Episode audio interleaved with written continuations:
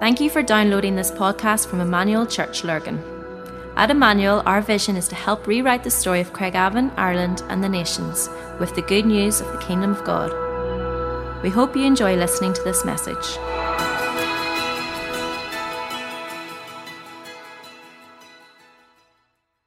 Um, but I'm really excited this morning. Um, while physical fitness is really important, we need to look after it. And I know in January it's a big thing that people do, um, trying to lose weight and keep fit and all of that. But I'm excited this morning to start our 16 weeks on prayer.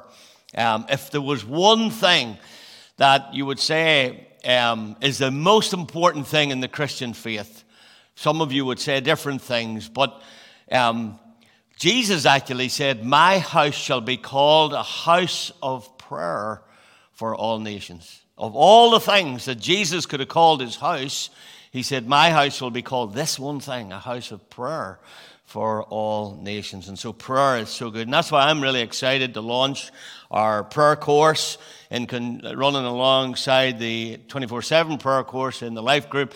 And the way it'll work out, there'll be, we, we'll be taking two weeks in each subject, one before the life group and one after the life group, which is really good.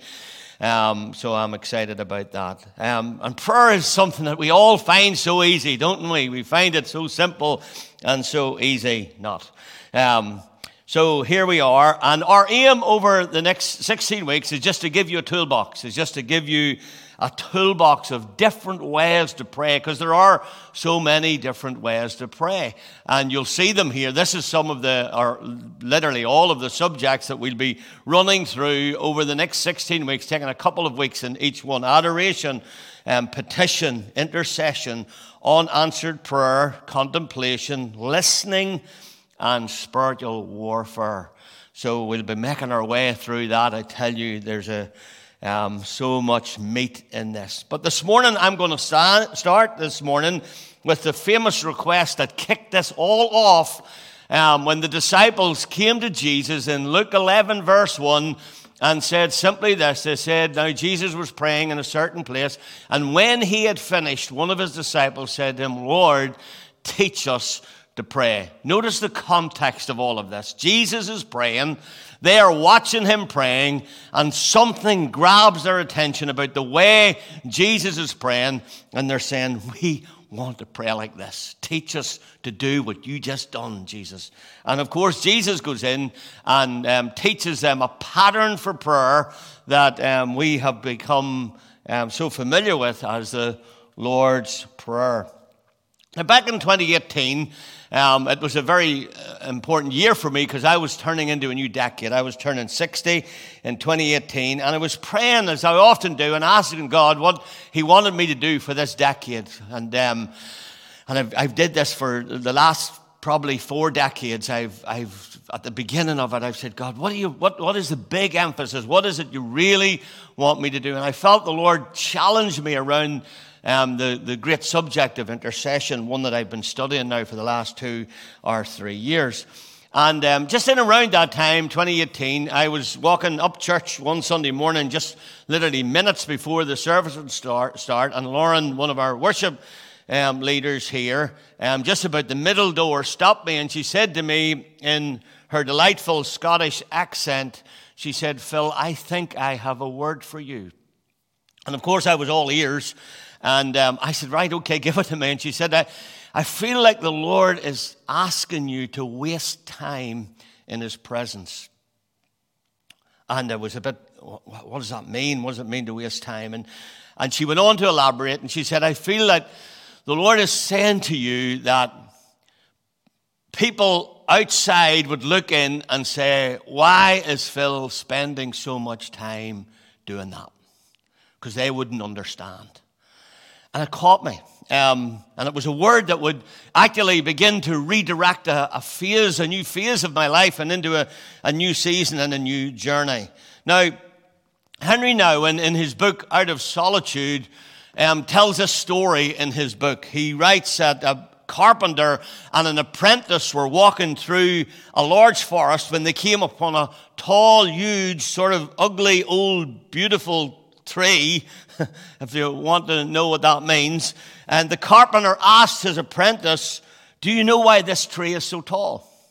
Um, so huge, so gnarled, so old, and yet so beautiful. And the apprentice looked at his master and said, No, why? And um, well, the carpenter said, Because it is thought useless. If it had been useful, it would have been cut down long ago and made into tables or chairs. But um, he said, because it was thought useless, it could grow so tall and so beautiful that you can sit in its shade and relax. Now, and then he says this in his book. He says, Consider this. The world says, if you're not making good use of your time, you're useless. If you're not making good use of your time, you're useless. Jesus says, Come spend some of that useless time with me. Now, if we think about prayer in, in terms of its useless, usefulness, um, what prayer can do for us, which is often the way we approach prayer. We approach prayer about what we can get out of it, what we really need, what is our to do list, what are the things that we need to tick off, what are the things that we actually need to really pray for this week. When we, what spiritual benefits can we gain? What insights can we gain? What about the divine presence? Could we actually feel that? God cannot easily speak to us when we come all the time in those terms. Do you ever know someone in your life that every time they contact you, you know they're looking something? We, we, all, we all know people like that, don't we? And, um, and if we detach ourselves from the idea of the usefulness of prayer and the results of prayer, we become free to actually waste precious time in the presence of God. And gradually we find that our use that useless time that the world would say actually begins to transform us, begins to change everything around us. Prayer is being on busy with God instead of being busy with other things. Let me say that again. Prayer is being on busy with God instead of being busy with all other things. Prayer is primarily to do nothing useful or productive in the presence of God. Yeah, this, this is interesting stuff, isn't it? Think about it. When we usually go into prayer, we go in because of need, as I say. We go in. What about if we began to go in just for presence? Um, remember when you were courting. Remember, if you're older like me, remember when you were courting, when you were going out with your girl or with your boy, and, and you just wasted time. There was no, you didn't need to fill every moment with a, with productivity. You didn't, you didn't organize the night and say, right, we'll do this and I'll pick you up at seven and we'll do this and this and this and this. No, you just, you just spent the night. You didn't, you didn't think about it. You just spent that whole evening together. But as time goes on, we get our productive heads on, and every minute has to count. Every minute has to be for something. And the problem with that is romance dies and productivity takes over. And many marriages and many relationships break because we just, we just become so skilled in productivity. Most of us will, will know that I have nine grandchildren, and when they were a little younger, especially every time I would visit, the girls would um, make me sit in the chair. And I tell this story often because I love it. And they, they, they would deliver my order. They would come from their little play kitchen and they would come with a cup and a plate and they would ask me what I'd like. And I'd say, I love a cup of tea. And I, I love a, a nice juicy burger.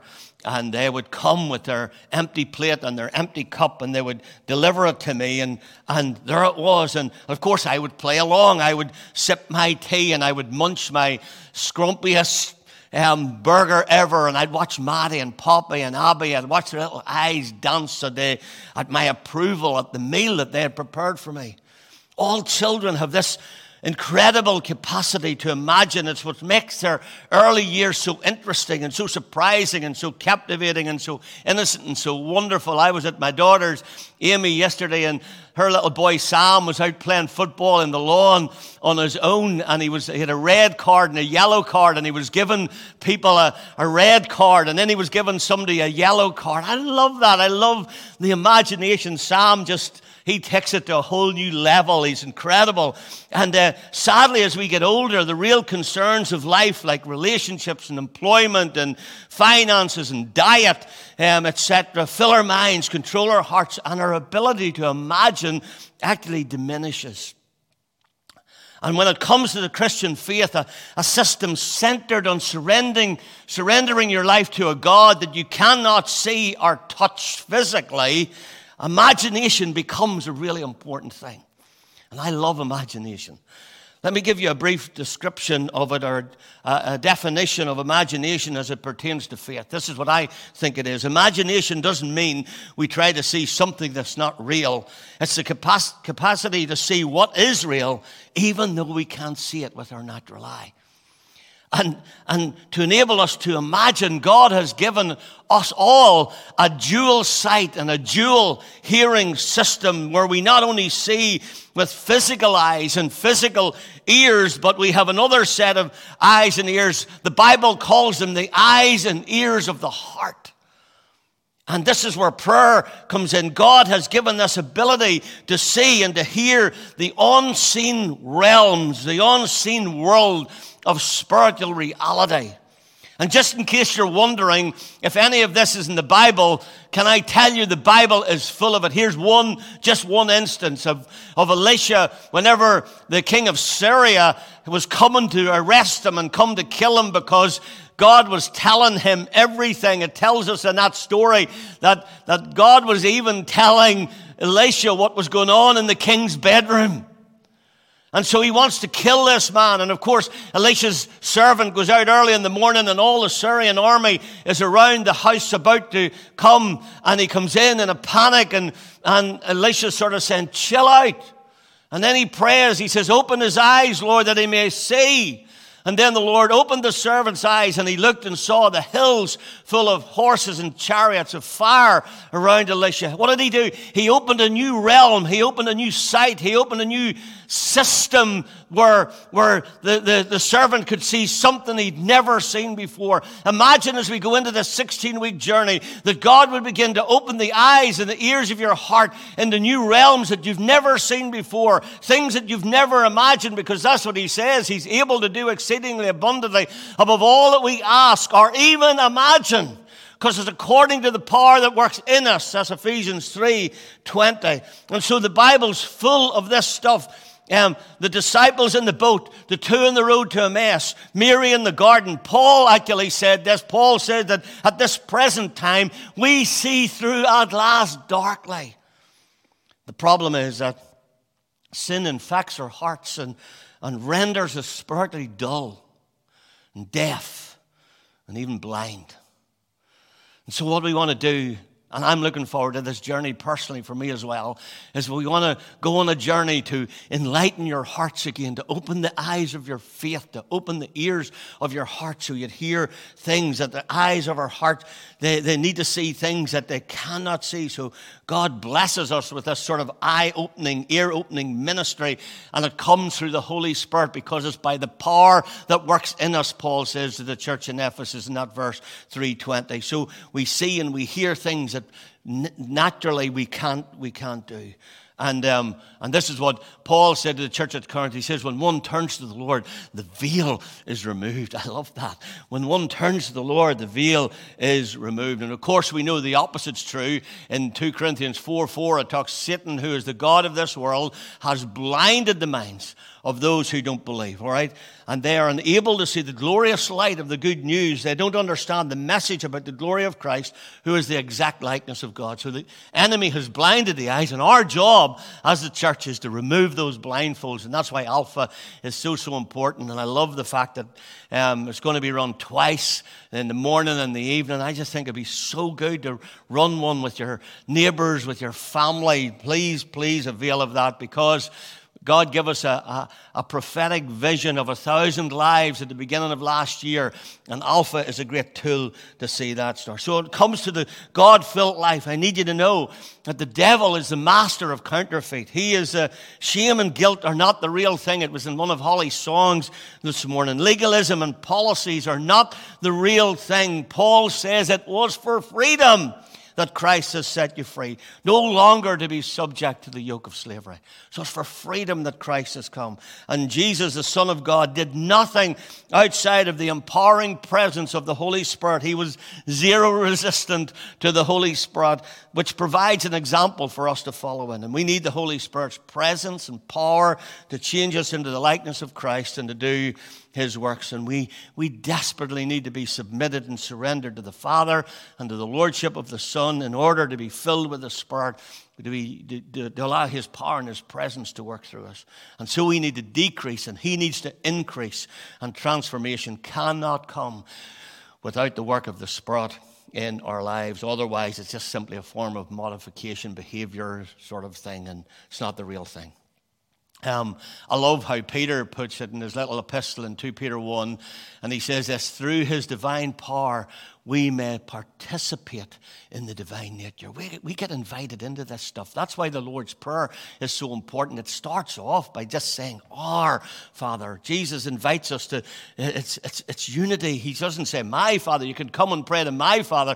He said, When we come together, we can pray, Our Father. We're invited to, particip- to participate in the divine nature. Now, I've already quoted that verse, so I, uh, um, I, I love it. It's one of my probably the most favorite in all of the Bible. And he's able to do exceedingly abundantly above all that we ask or think. I remember years ago looking up that little word, exceedingly abundantly, and it just simply means um, if you can think of the wildest dream right now, the wildest dream that you could think of, then God's able to do exceedingly abundantly more than what you can even dream. That's the beauty of God. And after the disciples had seen this in Jesus, nothing less would do. They wanted the real thing. They said, Jesus, we want to be able to do what you just done. Teach us to do what you just done. Teach us how to connect to the Father like that there. And when this happened, Jesus went on to teach them a pattern of prayer.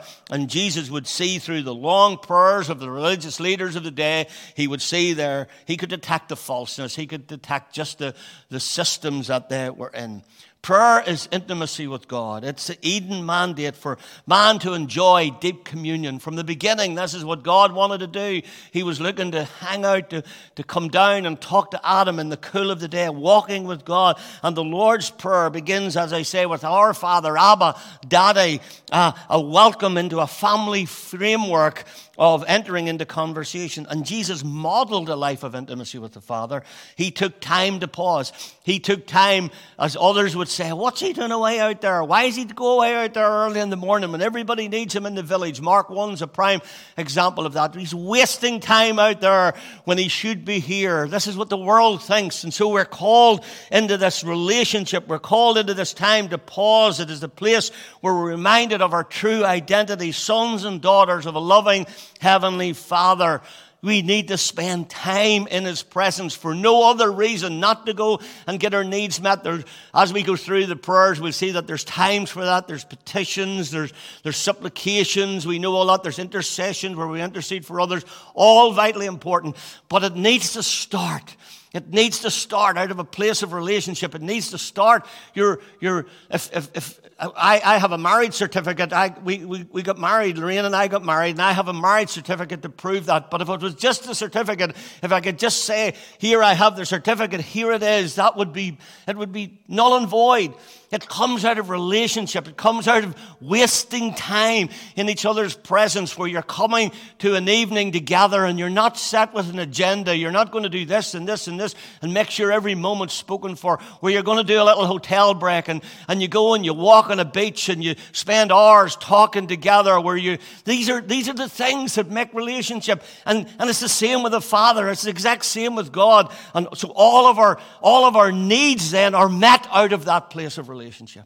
And so, this is why it's important we start here today. Jesus, at his baptism, the Father's affirmation to this reminds us this. He says, You are my loved Son. You're the one I love. And I am well pleased. Of all the things, he's about to go into the wilderness to fight the devil. He could have given him a few pointers, but he, he, just, he just said, You're my son, and I love you. You're my son, and I love you, and I'm delighted with you. That's what he told him. And so these are, these are great learning things. And so the journey of prayer is learning how to abide in the presence. That's what John 15's all about hearing the voice, how to share our lives with Him, how to sit in His presence. And the intimacy with God is characterized by worship. Hallowed be your name. Holy is your name. So we move from that stillness of rest to adoration and wonder where it's time to rejoice in the presence of God. And we become aware of who He is and we pour out our love and our affection to Jesus and we praise Him and we worship. Um, and, and the only natural response to seeing Jesus is just to rejoice in His presence. And we know that prayer and worship flow together. That's one of the things we love about Emmanuel. One of the things that I love about it was lovely last Wednesday night. We come into the building to do worship, and um, Dixie and Al were here, and all the rest of us were at home, and we were able to flow together and give a little bit more emphasis to worship because the whole Zoom thing maybe has stolen that a little bit. And so it was lovely just to try and um, get a little bit of that back um, on Wednesday night. And so they flow together and they don't need to be separated or put into different compartments. Asking involves bringing our request to Him as we ask for our daily bread. John Wesley said that um, uh, prayer is where the action is. I love that. Prayer is where the action is. And as we come into communion with God, as we worship with Him, as we align our hearts with the Lordship of Jesus, and we partner with God's purposes in earth, we become to that place where we, we can actually say, God, not our will, but yours be done. These are all the journeys of prayer that we're going to go on um, over the next four months, which is so exciting. So, prayer is the primary way that we partner with God. I suppose I've said all that to say that. The prayer is the primary way that we partner with God. We speak forth and pray into being the things of His heart. And uh, that, that's what intercession is all about. And whenever Jesus dialogued with the Father, he said in John 5 that he only ever done the things that the Father actually told him to do. And so we, we see that. We just don't pray for things, but we pray things through. If I were to pray for something, if, that, if I was praying for something, I was praying for this table, for instance, I would put my hands on it, I would pray for it. But to pray it through is actually to pick it up and carry it with you where you begin to pray this through. So you carry it through your day, you carry it through your life, you carry it because you want to break through in prayer. That's what intercession is, where you actually begin to carry the thing rather than just praying for it. You carry it and you pray it through. And on and on we could go with all of these things. Prayer starts and finishes with surrender. All right, we open up our clenched fist in His presence and we just say, God, we're giving it all to you. We yield to your purpose. And um, that's the beauty of it. Um, Jesus showed us the ultimate yielding prayer, didn't he, in the Garden of Gethsemane? When he said, God, if there's any other way that you could do this, God, if there's any other way, Father, that we could see this through, let's. I'm, sure we've exhausted this in eternity past. We've exhausted this conversation, but right now, in the, in the moment, right now, when it's, when it's right stirring me in the face, Father, if there's any other way, he said, Nevertheless, not my will, but your will be done. That is the most yielding prayer that we could ever pray. That is the prayer of relinquishment, right there, the highest form of praise and worship. And so the disciples were saying, Lord, don't teach us how to raise the dead. God, um, don't teach us how to do all your miracles. Teach us how to pray. Teach us how to do what you just done. Because we know if we could do that, we could do those. If we could do what you just done, then we'd be able to do what you do. That, that, that, it was one of those moments. I know sometimes we ridicule the disciples for not getting it, but I think it was one of those unique moments they got it. They just got it. And I've been stirred by the prayers. I call them the ugly prayers, the prayers that um, I think they tell us, uh, theologians tell us there's 650 prayers in the Bible. You can pray great prayers like Ephesians 1, Colossians 1, on and on we could go. Nehemiah's prayer is supposed to be the longest prayer in the Bible. Next to it is Solomon's prayer. Next to it is the prayer Jesus prayed in John 17. And um, we've all these great prayers, but then we have the prayers that aren't mentioned, the ones like, like Moses prayed on the top of that hill um, when he was praying over the Amalekites where Joshua was fighting in the field those prayers that Elijah prayed where nature got changed when he put his head between his knees in 1 Kings 19. Those prayers that Daniel prayed in Daniel 10 that, that changed the whole nation. So you've, you've prayers of Moses that, that uh, totally eliminated an, an, army and won a battle. You've prayers like um, Elijah's that changed nature, that brought rain after a seven year drought. You have prayers like Daniel's that give instruction for a nation for generations to come. And then you have prayers like Jesus in the Garden of Gethsemane, where he would sweat drops of blood, where he would cry out to his Father and, and pray that prayer of relinquishment that we've just talked about. What? And I, I became so enamored with these, these prayers. And I, I for, for for the last year, I've been saying, God, what did they pray? Teach me to pray like that. Teach me to pray uh, until Moses was exhausted, whether to get him a wee seat to sit down and hold his hands up because he just couldn't hold them on his own anymore. He was exhausted.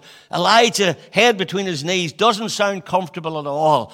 Um, Daniel, fasting and praying for 21 days waiting in God. Doesn't sound wonderful. Jesus sweating blood. These are the prayers that connected with heaven. These are the prayers that changed nature, that changed armies, that changed the world.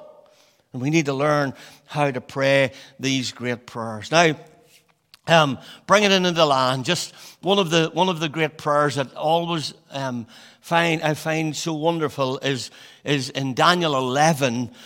And I call this the, the process of Daniel 11 31, all right? And it sort of corresponds with the, with the idea of, of, of Matthew 24 about what's happening in this day and age. And we have this idea that it's in the secret place where presence precedes power and promises. All right? So if we're going to get the power and the promises, what I'm saying to you this morning, you need to get this, and Dave's going to take this on next week as well. We need to get into the secret place. There needs to be presence before we see power and promises. And I prove that to you here from this passage. All right? It says in, in Daniel 11 31, his armed forces would rise up to desecrate. It's talking prophetically about the day an evil one would come and he would come against the systems of God and he would bring lies and shame and guilt. And this is what he's talking about. He's saying this person, this, this demonic force, his armed forces will rise up to desecrate the temple fortress. They will abolish the daily sacrifice. They will set up the abomination that causes desolation. With flattery, he will corrupt those who have violated the covenant. And then this is what he says. He says, But the people who know their God. See the process? The people who know their God. That word know is the word yada in the Bible. It's a very powerful word. It's a word of, of intimacy. It's, a, it's actually the word where we get our word sexual intercourse from. That's how intimate it is. All right, so it says in, in for instance, in Genesis 4 1, that Adam knew his wife and she conceived and bore a son. So you know there's a little bit more than just a knowing, all right? So it's yada, the people who know God intimately. It says, they shall be strong. See the system, see where it comes. And then he says, the strength comes out of the knowing, strength comes out of the yada. And then he says, then, then, when they, when they know, when they yada, when they get intimate with God, when they get into that place of presence, then strength begins to get into their spiritual bones. They begin to get courage and boldness in their life. And then the exploits begin to come. I love that. There's something about it. That word to be strong means to prevail, to harden, to strengthen, to build muscle. And the word exploits means to produce, to have an effect, and to press in. What about in 2021 that you got to know God in a whole new way? What about you got, you got strength to reveal and to harden your muscle? And what about we began to see some exploits, some things produced to have effect? Because when we do this, we can do that. When we do the presence, we can do the power. That's the way it comes. That's the system. Now, I finish with this, all right? This is kind of what happened. This is not for the easy or for the weak, but I fear, I sort of fear what happens to the church if we don't move into this. And that's why I'm so excited about the next 16 weeks. Um, this photograph was a photograph taken by um, Kevin Carter. He took it in 1993. I've showed you this before, but it was uh, in a rural part of Sudan in Africa. And uh, Kevin Carter was the photographer, and the United Nations were fighting against famine in Sudan at that particular time. And where this picture was taken, where this t- was taken in around this encampment, there were around 20 to 25 people dying a day, mostly children of starvation in this encampment. And it was just commonplace in the community at that time. And the story behind the picture is that the, the UN, there was a UN feeding station just almost near where this little girl was. She's a little girl. And um, she was on her way to the feeding station when weakness overcame her and she paused for breath. She just couldn't make it. And she paused just to get rest. And uh, as she was pausing, trying to regain some energy, this vulture in the background landed, detecting the weakness and smelling the, the imminent death reeking from her body. He knew it wouldn't be long, and he would just have to wait on her to die that he might feast. Tragic image. And so Kevin Carter, professional photographer, positioned himself for the perfect picture and he captured it. Did it so well, as you can see. He would later win the Pulitzer Prize for this picture. As this picture got famous, obviously the question began to rise what happened to the little girl? And, um, and that's where it all began to fall apart from. He didn't know. And uh, in his haste to capture the picture, he failed to hang around to see what happened. And applause soon turned to ridicule. And I'm sure there were many other twists and turns in Kevin's story, but ultimately, a year after he took that picture, in July 1994, he ended his own life. He never actually said this, but the picture would imply that I just came to take the picture, I didn't come to get involved. Um, I just think it's a really appropriate question for me to ask you this morning as we start this 16 week journey together. Did you come to take the picture or did you come to get involved? Because if you just come to get take the picture, it's a sort of a wasted space. Because prayer is messy. Prayer is not the status quo. You can't just be an observer. I have learned that over 55, 56 years as a believer. And I've learned this in the last probably 12 to 24 months that I need to learn to waste time in His presence. Because He desires our time. And when we learn how to waste time in His presence, presence precedes power. That's the most beautiful thing. And So I want to pray. I hope you I hope you go on this journey with us. I hope this changes our lives, changes our church. I hope it changes the face of the church and the nation as we learn to be a people of power out of becoming a people of presence. So, God, I ask you that this morning. I pray God, that day. That while we have much to pray for and people that we need to pray for and family members that are sick and issues that are going on in our lives that we need to present to you, and God, we're not opposed to that at all, but God, may we not be just the person that every time they come calling that I know you would never think this, but that sometimes when we do it, when we think, oh, wonder what they're looking now.